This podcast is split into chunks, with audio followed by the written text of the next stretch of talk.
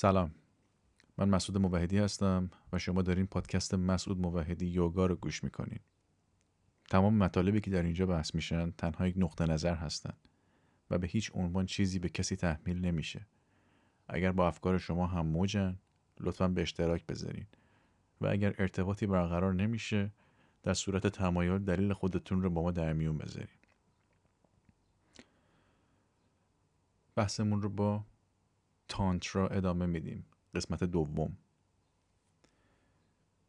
یه استاد زن به شاگرداش می‌گفت زمانی که مدیتیشن می‌کنین اگر سرتون رو گم کردین سری بیاین پیش من.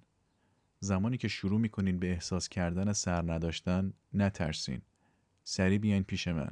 این لحظه درستیه. حالا میشه یه چیزی بهتون آموزش داده بشه. با وجود سر آموزش امکان نداره. سر همیشه داستان درست می‌کنه. یه ذهن شکاک همیشه یه ذهن شکاک میمونه. جواب ها درست نیستن. اگه من به شما یه جوابی بدم و شما یه ذهن شکاک داشته باشین به اون جواب شک می‌کنین. اگه یه جواب دیگه بدم به اونم شک می‌کنین. شما یه ذهن شکاک دارین. ذهن شکاک یعنی برای همه چیز علامت سوال گذاشتن. پس جواب ها بیمعنی مشکل اصلی این نیست که چجوری سوال رو جواب بدیم. مشکل اصلی اینه که چجوری میشه یه ذهن شکاک رو تغییر داد. چجوری میشه یه ذهنی به وجود بیاد که شکاک نباشه یا قابل اعتماد بشه؟ زمانی که یه سوالی می‌پرسین ممکنه دلایل زیادی وجود داشته باشه. یکیش ممکنه این باشه که یه تاییدیه می‌خواین. جوابو می‌دونین. فقط می‌خواین تایید بشه برای اینکه بگین درست حدس می‌زدم. پس سوالتون اشتباهه سوال نیست. ممکنم هست یه سوالی رو بپرسین نه برای اینکه آمادگی تغییر خودتون رو دارین بلکه فقط از روی کنجکاویه. ذهن می‌خواد سوال بپرسه. توی ذهن سوالا مثل برگا رو درختا میان. سوال کردن طبیعت ذهنه. اصلا مهم نیست چه سوالی پرسیده میشه. هر چیزی که وارد ذهن میشه ایجاد سوال می‌کنه. یه ماشین برای به وجود آوردن سواله. هر چیزی بهش بدین شروع می‌کنه به ریس کردن و تبدیل به سوال کردن. یه سوال جواب داده میشه. بسیاری سوالهای دیگه از جواب به وجود میان. این کل تاریخچه فلسفه است. برنت راسل میگه زمانی که بچه بود فکر می‌کرد یه روز به اندازه کافی پخته میشه تا تمام فلسفه ها رو بفهمه. تمام سوال ها جواب داده بشن. بعدها وقتی که 80 سالش شد گفت هنوز همون سوالای بچگی هم, هم به قوت خودشون باقی هیچ سوال دیگه ای به دلیل تئوری فلسفه به وجود نیومد. زمانی که جوون بودم می‌گفتم که فلسفه مسیریه برای رسیدن به تمام جوابا. اما حالا نمی‌تونم این حرف رو بزنم. یه مسیریه برای سوالهای بی پایان. پس یه سوال یه جواب داره و بسیاری سوالات دیگه. مشکل ذهن شکاکه. اما چطوری میشه شک و تردید رو از بین برد؟ آیا جوابی هست که این کارو بکنه؟ آیا جوابی وجود داره که شک رو از بین ببره؟ خود ذهن شک هستش. ذهن شک نمی‌کنه. ذهن خود شکه. تا زمانی که ذهن محو نشه شک از بین نمیره. زمانی که اساتید سخنرانی می‌کنن بدون اینکه تکنیکی بدن میگن عصبانی نشین. و این آموزش رو انقدر شنیدیم که دیگه حتی سوالی هم به وجود نمیاد. چی میگی؟ من عصبانیم و تو فقط میگی عصبانی نباش. معنی عصبانی بودن یعنی من عصبانیت هستم و تو فقط میگی عصبانی نباش. اینجوری فقط باید خودم رو سرزنش کنم. اما این کار عصبانیت بیشتری رو ایجاد می‌کنه. این کار مقصر بودن رو به وجود میاره. چون اگر بخوام تغییری ایجاد کنم و نشه پس بودنم رو به وجود میاره.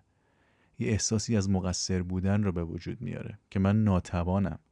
نمی‌تونم به عصبانیتم غلبه کنم. هیچکس نمی‌تونه پیروز بشه. به یک سری سلاح به یک سری تکنیک نیازمنده. چون عصبانیت نشون دهنده یه ذهن آشفته است.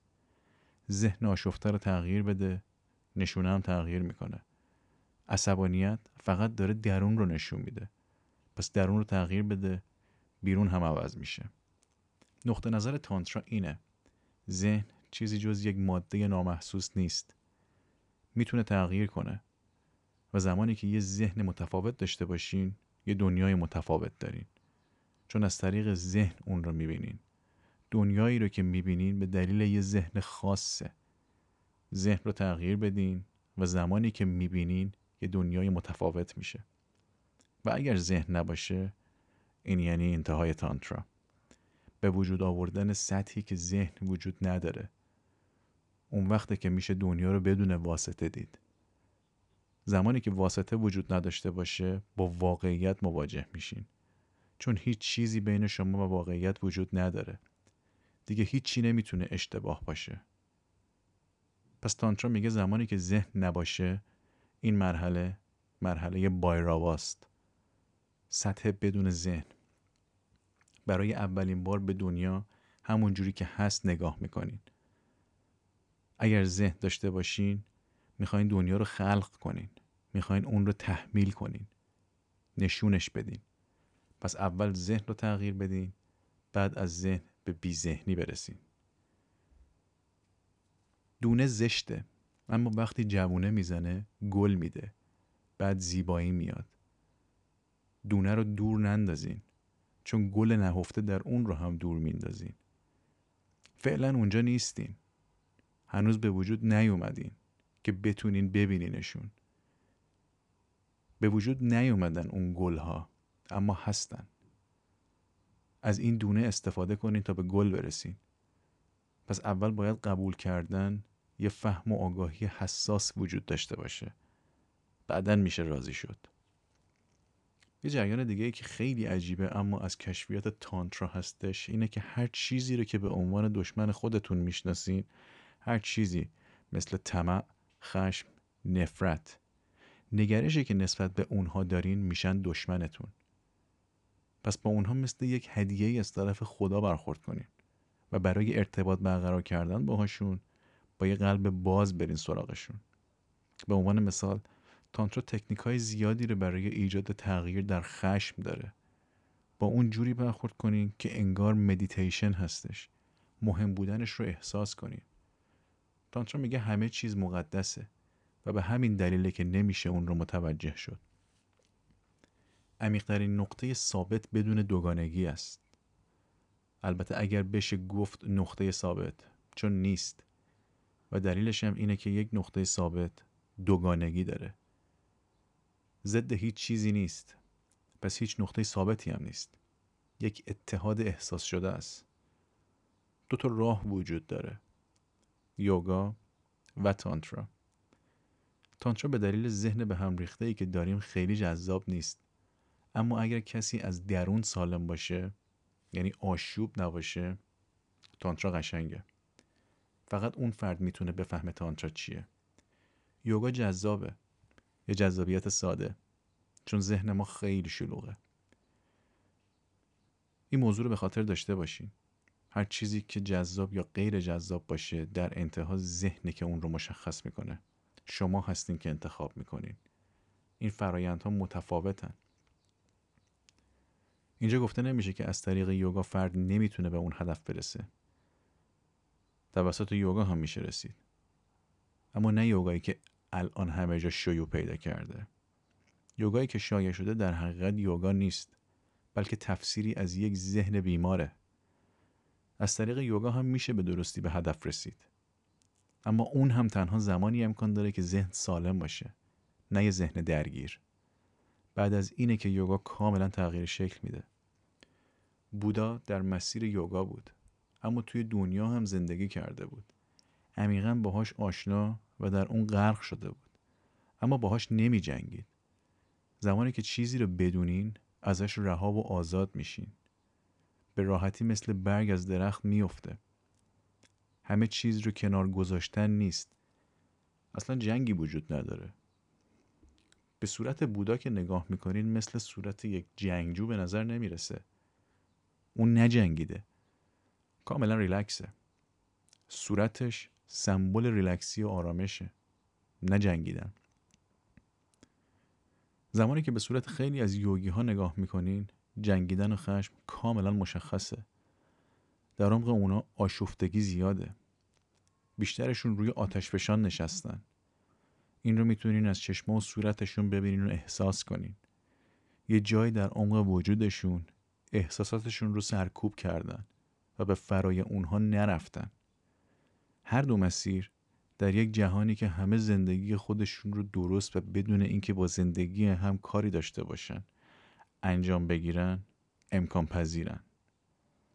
ممکنه که به یک احساس عمیقی از رفتن به فرای حواس برسه. یوگا هم می‌تونه به این مسیر ختم بشه. اما به نظر می‌رسه که یوگا توی همون دنیایی که تانترا وجود داره به اون مسیر ختم بشه. ما یک ذهن سالم و فرد طبیعی نیاز داریم. در دنیایی که انسان طبیعی باشه تانترا و یوگا هم به رفتن به فرای حواس منجر میشن. در جوامع معیوب امروزی یوگا و تانترا نمی‌تونن این کار انجام بدن. به خودی خودشون کارایی ندارن. ما باید بهشون فشار بیاریم. اگر یوگا رو انتخاب می‌کنیم به عنوان یه تکنیک سرکوب ازش استفاده می‌کنیم. اگر تانترا رو انتخاب می‌کنیم به عنوان یه تکنیک فلج کننده ازش استفاده می‌کنیم. پس با یه ذهن ناسالم نه یوگا و نه تانترا نمی‌تونن کاری بکنن. باید با یک ذهن سالم شروع کرد. بعد از اون پیدا کردن مسیر خیلی دشوار نیست. میشه یوگا رو انتخاب کرد یا حتی تانترا رو. از نقطه نظر انسان شناسی دو نوع انسان وجود داره. مرد و زن. این جریان از, منظر روانی هم هست نه تنها بیولوژیکی. اونایی که از نظر روانی مرد هستن تهاجمی خشن و بیرونگران. اینا مسیرشون یوگاست. اونایی که از نظر روانی زن هستن یعنی پذیرنده ساکن و آروم. اینا مسیرشون تانتراست. مسیر حرکت انرژی در یوگا به سمت بیرون و در تانترا به سمت درونه.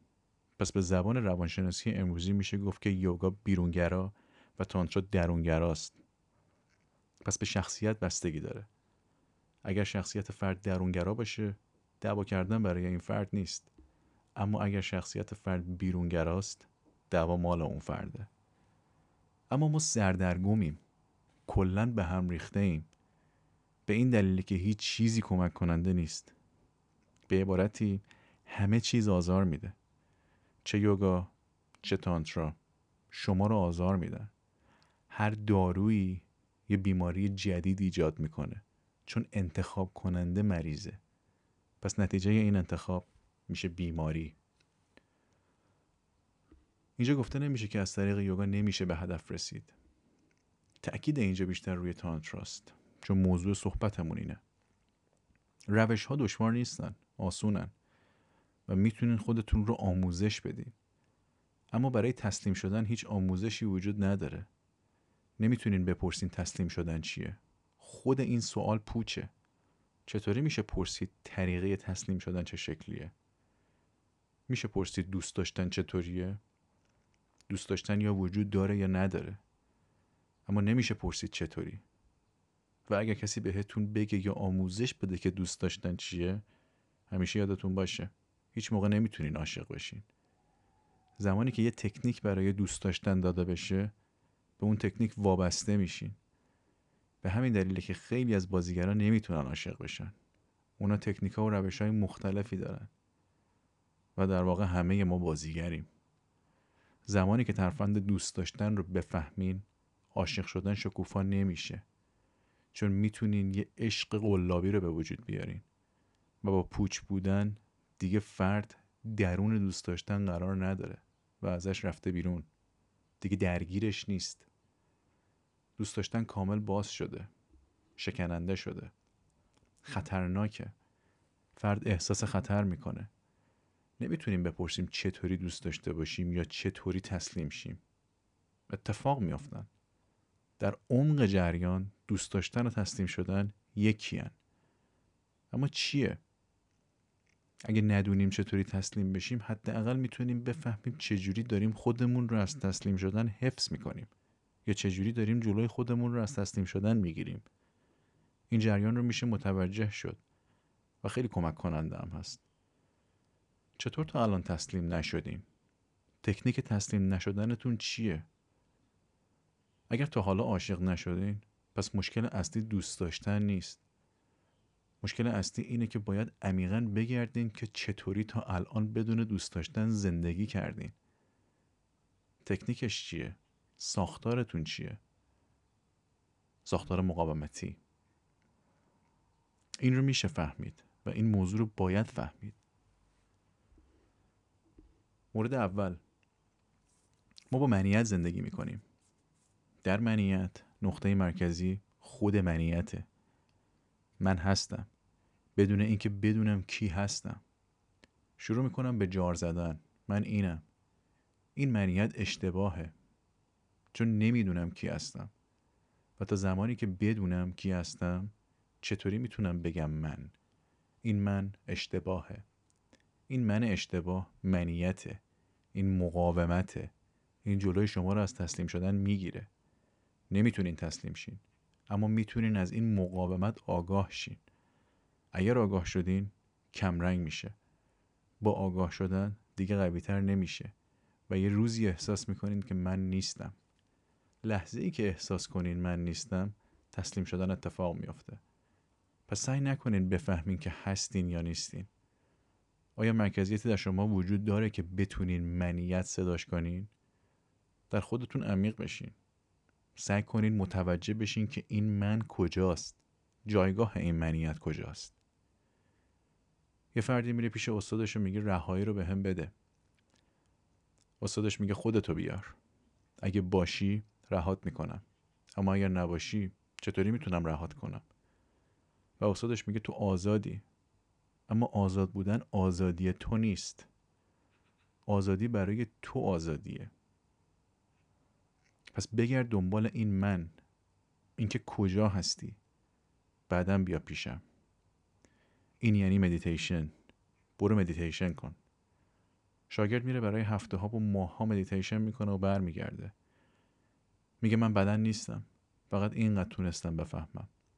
استادش میگه فقط اینقدر رها شدی. دوباره برو سعی کن که بفهمی. شاگرد سعی می‌کنه و مدیتیشن می‌کنه و متوجه میشه من این ذهن نیستم. چون می‌تونم افکارم رو مشاهده کنم. پس مشاهده کننده از مشاهده شده متفاوته. به استادش میگه من این ذهن نیستم. استادش میگه به سه چهارم از رهایی رسیدی. حالا برو بفهم که کی هستی. شاگرد آموزش خوبی گرفته بود و تحقیقات خوبی هم کرده بود و فکر می‌کرد من این بدن نیستم من این ذهن نیستم. پس باید روح یا آتما باشم. اما وقتی مدیتیشن کرد متوجه شد که آتما هم وجود نداره و آتما فقط اطلاعات ذهنیه مثل کلمات. مثل فلسفه.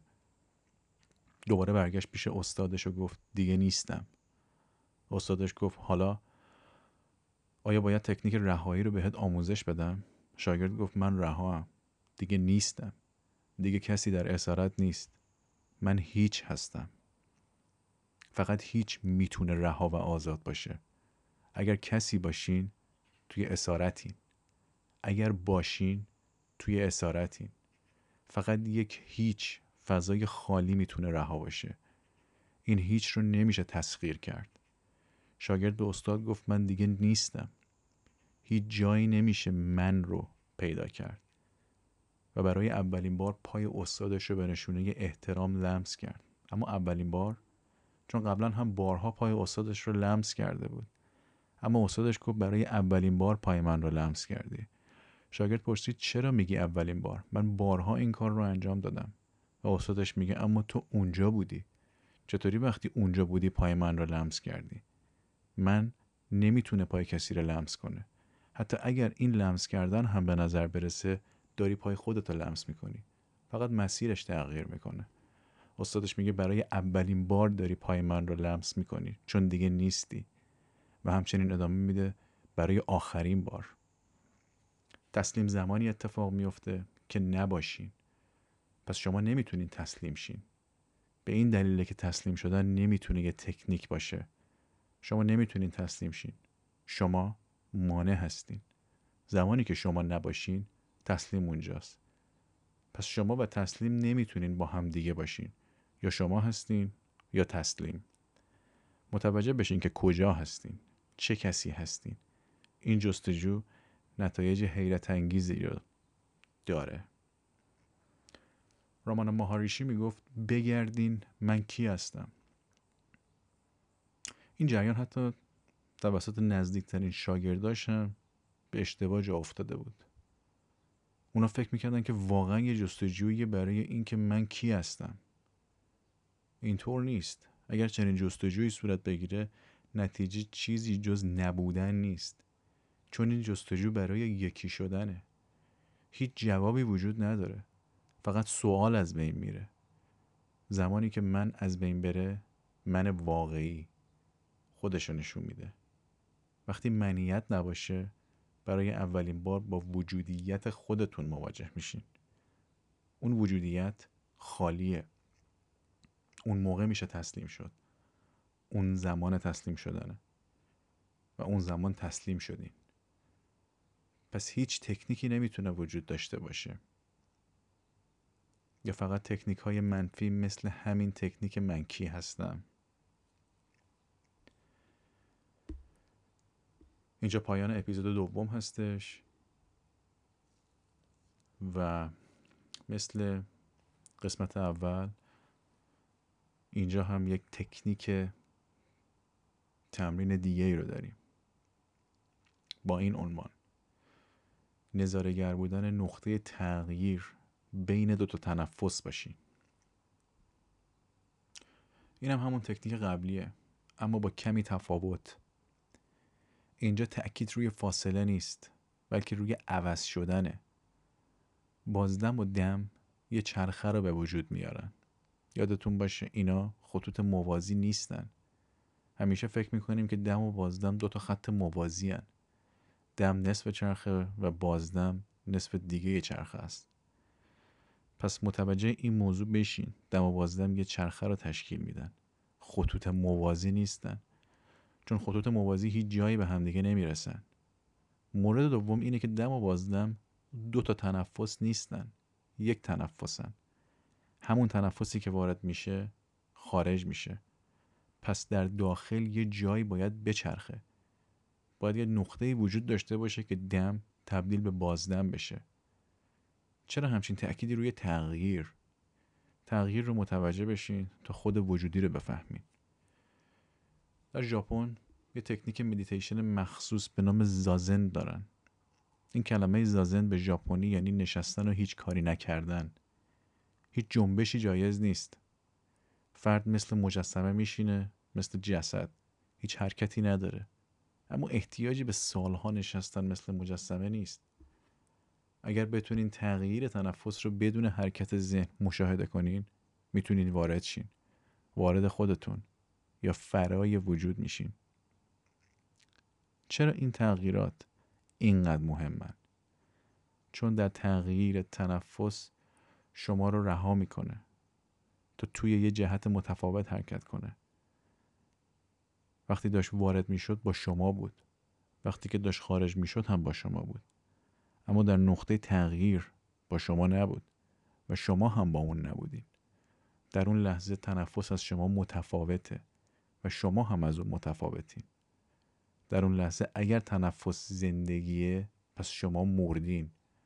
اگر تنفس بدن شماست پس شما بدن نیستین. اگر تنفس ذهن شماست پس شما ذهن نیستین. این اپیزود رو می‌تونین به صورت کامل در یوتیوب، Spotify، تلگرام و فیسبوک هم گوش کنین. و همچنین ما رو دنبال کنین برای آموزش های جذابتر همینطور مطلع شدن از مهمونای برنامه. اگر سوال یا نظری دارین می‌تونین در اپلیکیشن که گوش میدین سوال یا نظراتتون رو مطرح کنین. اگر مطلب یا تحقیق جذابی دارین می‌تونین با ما در تماس باشین تا برنامه ای رو با هم داشته باشین. می‌تونین انگلیسی این قسمت رو هم گوش بدین.